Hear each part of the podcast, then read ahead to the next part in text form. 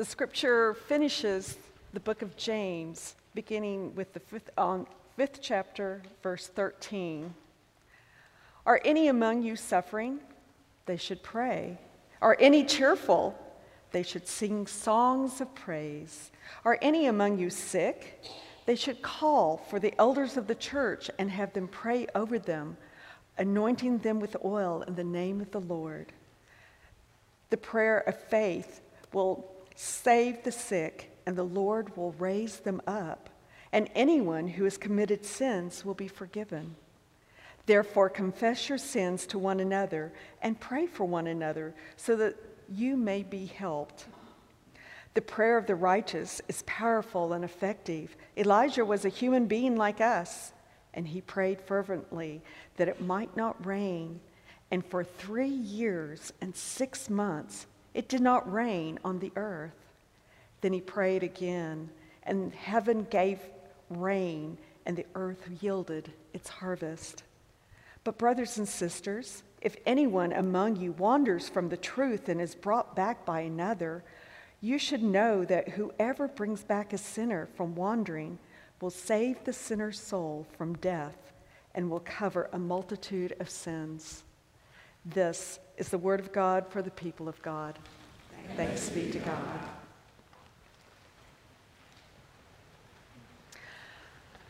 Well, early in our marriage, Richard and I discovered something that has, con- well, doesn't continue anymore, but we discovered that we had to allow 30 minutes from the time we said we were leaving until we actually got in the car and went down the lane. It did not matter if we had spent two hours eating lunch with my parents, or two days for the weekend, or two weeks on vacation. It still took us 30 minutes for us to say goodbye to my parents and leave. The goodbyes consisted of my mother as we got to the door going, oh, I forgot I wanted to send the pie, the apple pie that Richard so dearly loved. I wanted to send it with you all. So she'd go trot off to the kitchen. And while she was in the kitchen, my father would go, You know, I've been meaning to tell you, but my brother's not doing very well and he may have to have surgery. And then my mom would come back and give the pie to my, to my husband, Richard. And then she would go, Kathy, you can't leave without seeing the doll I'm working on, all the clothes I'm making for it. And so we'd have to go into her sewing room and see all these cute little clothes that she was making for the doll. And then as we were walking back to the door, she'd go, Oh, I almost forgot to tell you, I'm having rotator cuff surgery next week. we would hear these important topics after we'd been there for hours, but it had to be at the very end. It's, they would not discuss it at the dinner table, only as we were walking out the door. Maybe my parents were following the example of Jesus. Um, when he said goodbye to his disciples before he was ascended into heaven, he gave them the Great Commission. Remember those words from Matthew 28? Go therefore and make disciples of all nations, baptizing them in the name of the Father, the Son, and the Holy Spirit, and teaching them to obey everything that I have commanded you. And remember, I will be with you until always to the end of the age. Now, think about this. He had spent a whole evening with them. It's been a while, but he, they had spent lounging around for a meal. Don't you think that would have been a really good time to, to have told them the Great Commission that this is what they were supposed to do instead of right before he's gone, they probably had questions. Why could now they couldn't ask him questions? I don't know. Likewise, the writer of James waits until the fifth chapter to talk about prayer. And to me, prayer is one of the most important things that we do. I chuckled when David asked me to preach today because he had just quipped last week. He goes, you know, you pastoral care people pray a lot. Well, It's true, we do. I pray with people that I visit in the hospital, and so does the um, congregational care team when they go visit anyone. But I've also begun to pray as I am getting off of Highway 169 and trying to enter onto the Broken Arrow Expressway. I first prayed for me to get onto the BA without incident, and I thought, well, that's kind of selfish. So I started praying for all who were driving on the BA and those that were riding in the cars. There is a reason why I have a pray sticker on the back of my car. It's because I want everybody to pray for their own safety because I'm on the road. Now, the writer of James emphasizes the need to pray in different circumstances. Pray if you are sick. Call the elders in to pray and anoint you with oil if you were sick. The writer is giving his last instructions to a new community of believers. These new believers have not had 2,000 years of expertise on praying like we have. They were just beginning to learn about the power of prayer and confession and forgiveness and even singing. The original recipient of the letters were new believers of the way. Therefore, he wanted to tell them in concise words, and he does it pretty concisely and like a very quick clip words about prayer and what it's all about. But the writer of James also adds if anyone is cheerful, sing songs of praise. We're cheerful here today. That what the bell choir did was beautiful. What the choir sang along with the children, wow, it sure made my heart sing too. John and Charles Wesley really embraced this idea of singing songs of praise and doing it joyfully. John Wesley wrote the directions of singing, which is found in the hymnal, right in the front. He writes, Sing lustily and with good courage. Beware of singing as if you were half dead or half asleep. So wake up.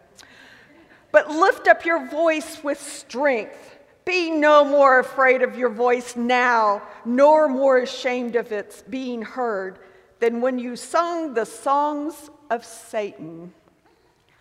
Wesley really had a way with words, didn't he? The writer of James tells us that we should pray if we are suffering. If we are sick, we are to call persons from the church to pray for us and anoint us with oil in the name of the triune God. We are called to pray for each other and to lift each other up in prayer. I really don't know how prayer works, but I know that prayer is so mysterious and it does work. There is so much power in it when we pray together or when we pray persistently. I just know that something happens because of that powerful connection with God. I've worked in churches for 25 years, and at my three month evaluation after, at my first church, my supervisor asked me how it was going. I said, Well, my job's going really well. I was Christian ed director. We had Sunday schools, we had children, we you know it was going pretty good. But I said, the staff is not always on the same page. And she said, Do you think that maybe if we did a secret prayer partner, it might help? And I said, Well, it certainly couldn't hurt. So the next staff ma- meeting, all 19 of us wrote our names on a little slip of paper. We put it in a basket. My supervisor raised it up and asked God to bless each one who was going to pray and be prayed for. And so then we passed it back around and we pulled out a name, and I got to mine and I pulled it out and I looked at it, and I don't think I had a poker face because the one person that had given me, me strife for the last three months was the one I was supposed to pray for. So I go bebopping into my supervisor's office and say, I need to trade with you. And she looked at me and said, Why? I said, I don't think I can pray for this person. And I, she said, Kathy, you will pray for this person. okay, so I did. I actually did what I was told. And the weird thing was, after I prayed for several weeks, I realized that this person had changed. My prayers were working. No, well, they were working, but they were working on me. I was trying to go find out what this person liked. I was continually going in and making conversation. I was trying to have a relationship with this person so that I could figure out what was going on.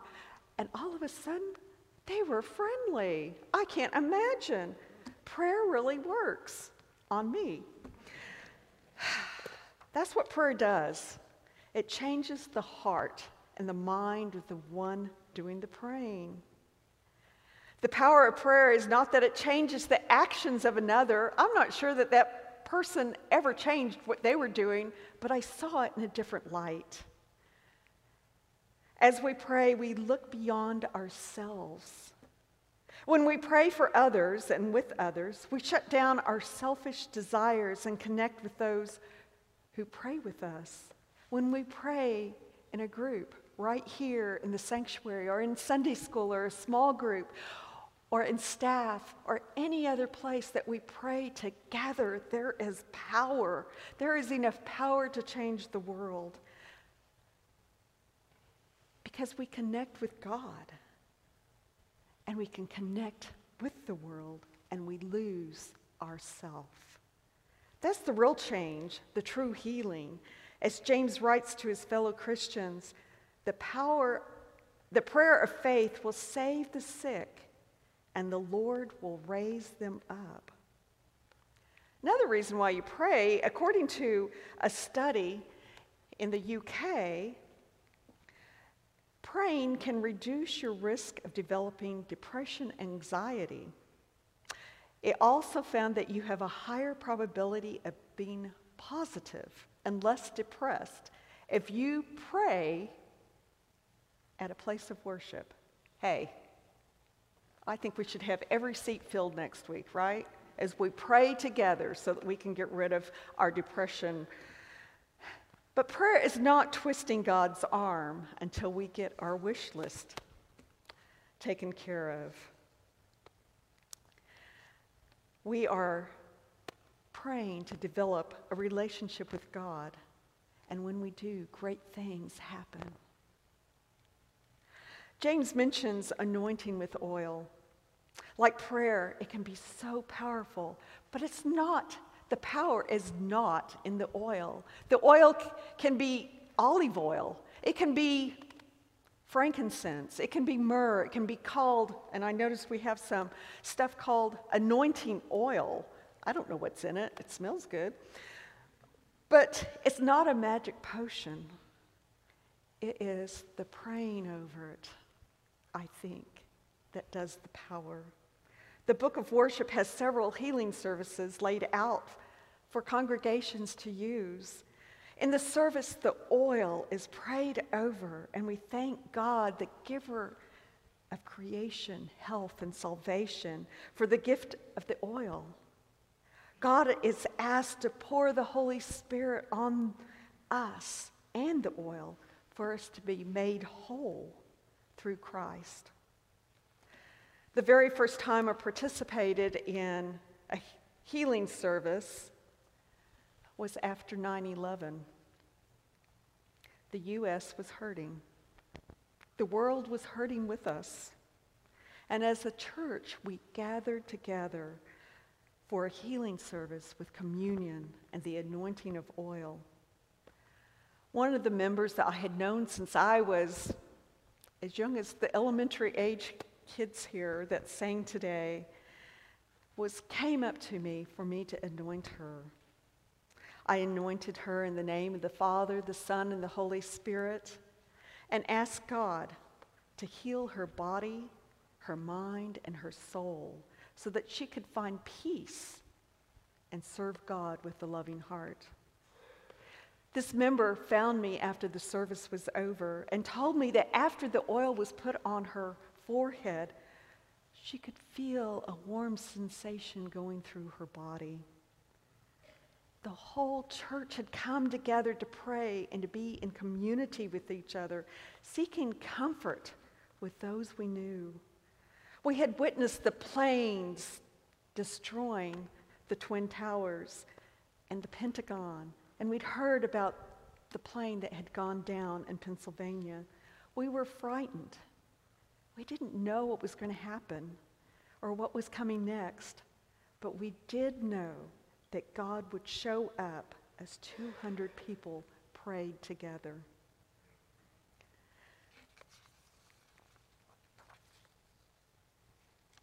There are many prayers that we are beloved to us. We have the serenity prayer that says so much to us. The prayer of St. Patrick, and we say the Lord's Prayer every single Sunday. And we can always pray the prayers, the Psalms as prayers.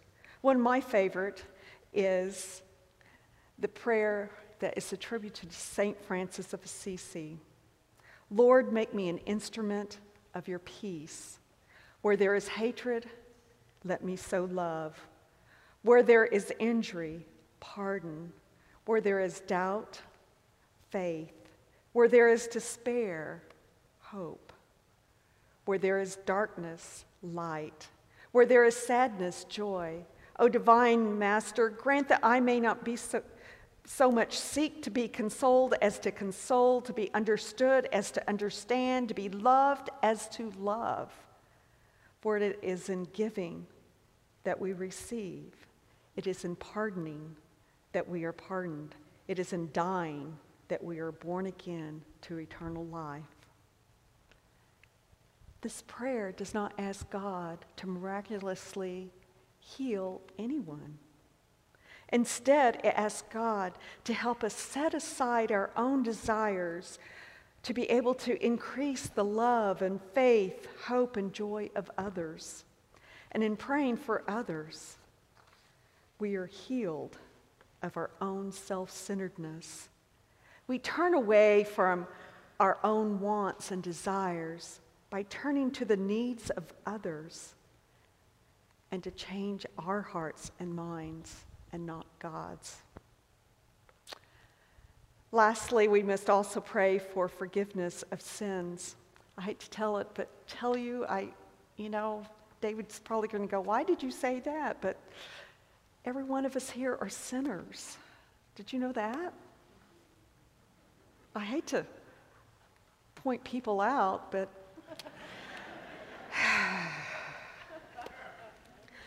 but we are sinners. And we all need God's healing touch. We should not be too proud to admit that we are wrong and we have failed. Remember the parable of Jesus found in Luke 18, where the Pharisee thanked God that he was not like a tax collector.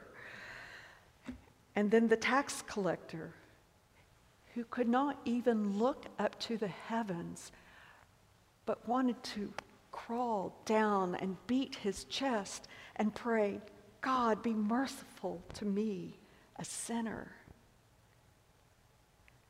Prayer is a conversation and communication with God. However, our whole lives should be a prayer, and our actions need to reflect our relationship with God. The book of James is a book of action. It is not a book that asks us to sit quietly and contemplate and wait for others to do the work. It is a book which relates faith to caring for others. And in caring, we expect change. The writer reminds us not to play favorites or to show partiality to the rich, for we are all one in Christ, as the Apostle Paul tells us in Galatians 3 38. There is no longer Jew or Greek. There is no longer slave or free. There is no longer male and female, for all of you are one in Christ Jesus. James warns us to watch our tongue, which April preached about a couple of weeks ago, for that tongue can get us all in trouble. It not only hurts others, but it can hurt us. Those sticks and stones, as she talked about, they really, sticks and stones do hurt, but the words probably hurt longer than just the sticks and stones. James warns to, the writer allows the Spirit to move us into action so that we are not comfortable just sitting and hearing the gospel. Instead, the Spirit propels us into action to change the world. Propels us. Do you feel propelled? Do you feel like the Spirit is moving in and among you to make you do great things, to encourage you? That Spirit that says, okay, don't sit and watch another episode of The Crown. Get up and do something. That Spirit is telling you not to walk by that person that needs help, but to stop and get out and help them. When you hear a child cry, I know it's hard to go to the next aisle and look to see what's going on, but maybe that mother just needs a pat on the arm to say, I've been there. Or maybe out on your street where there is strife, just to be a quiet, peaceful presence. Final instructions are important. May we hear these words and go forth, take, take action to fulfill them. In the name of the Father, the Son, and the Holy Spirit. Amen.